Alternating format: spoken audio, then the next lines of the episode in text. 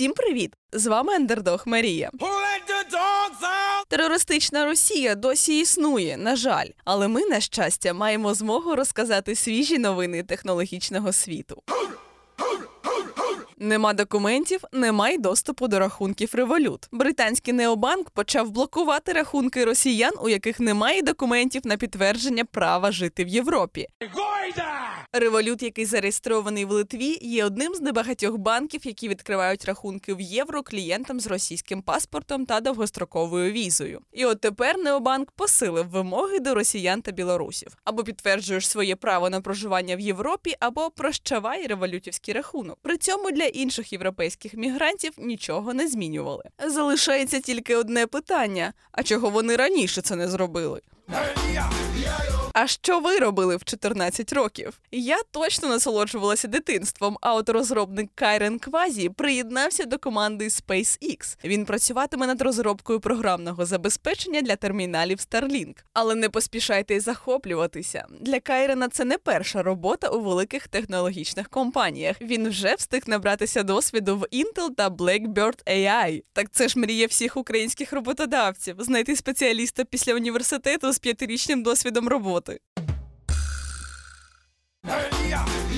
Попрацювали вдома і досить. В Google оголосили масове повернення до офісної роботи, але здається, вирішили йти за методом батога та пряника, бо поки що просять працювати в офісі лише три дні на тиждень. Мотивацією такого рішення є те, що нічого не зможе замінити особисту зустріч. Але відкараскатися від гібридного графіку не вийде. Відвідуваність будуть відстежувати за бейджами працівників. Інакше ймовірно в Google повідомлять про нові скорочення. Здається, світ зовсім повертається в доковідні реалії.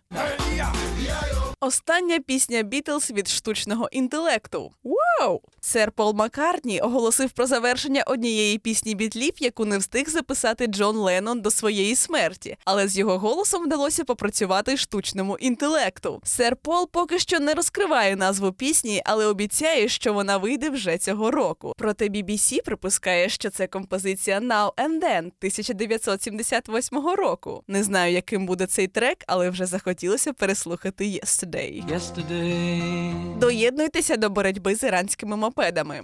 В міністерстві цифрової трансформації оголосили про хакатон. Дрон хакатон антішахет. Треба розробити рішення, яке допоможе боротися з іранськими мопедами, ну тобто шахедами, які Росія регулярно запускає на українські міста. Хакатон пройде вже наступного тижня. Розробники, яким вдасться створити ефективне рішення, можуть отримати контракт на 1 мільйон доларів на розробку та масштабування. Не знаю, як ви, а я вже готова заповнювати заявку на хакатон. Що за тиждень без нових інвестицій? Львів'яни Богдан Гнатовський та Софія Вишневська з 2018 року розвивають на американському ринку платформу для пошуку та купівлі нового житла. Проєкт Property Mate заробляє на комісії чи реферальних платежах з кожної угоди. Цього року стартап залучив 5,5 мільйонів доларів від понад десятки інвесторів. Гроші класично підуть на масштабування проєкту. Крім того, стартап планує ребрендинг та змінює назву на New Homes. В таких історіях завжди один коментар. Пишаємося крутими українцями.